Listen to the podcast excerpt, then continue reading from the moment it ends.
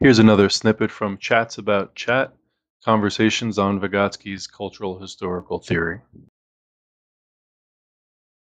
So what a pseudo concept does, it the child follows the, what adults call a name in it with a certain thing, and then they, they emulate that.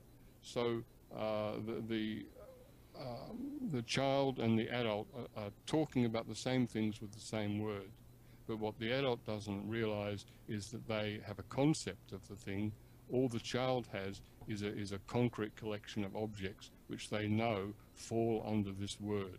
But they don't know that the, the social theory or the scientific theory or the religious theory behind that pseudo concept which the uh, adult may have to guide them in bringing those things together. So the, the, the child doesn't really know uh, why the cross and, uh, and the statue of Mary um, are, are, both icons to be treated with respect.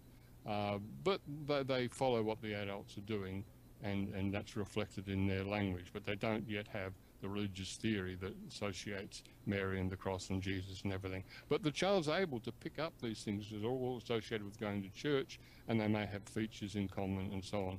So that what the pseudo concept is doing is bringing together all the, the elementary uh, psychological functions that the child has had, which able, enables them to pick things out of the background, abstract from them uh, uh, different features, make collectives of them rationally on the basis of of either their participation in some activity or their likeness, and then tag that up not with a random word mm -hmm. that they've made up themselves, but a word they've correctly picked up from adult usage. And then that's a pseudo concept.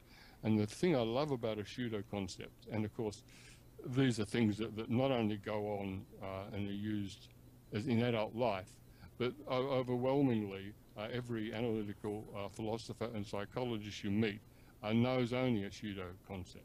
They have no concept of a true concept at all. Uh, and all the, the books that you uh, get in, in the psychology of concepts only go so far as a pseudo concept. And the, they think, of course, these people, uh, philosophers, think in true concepts. I mean,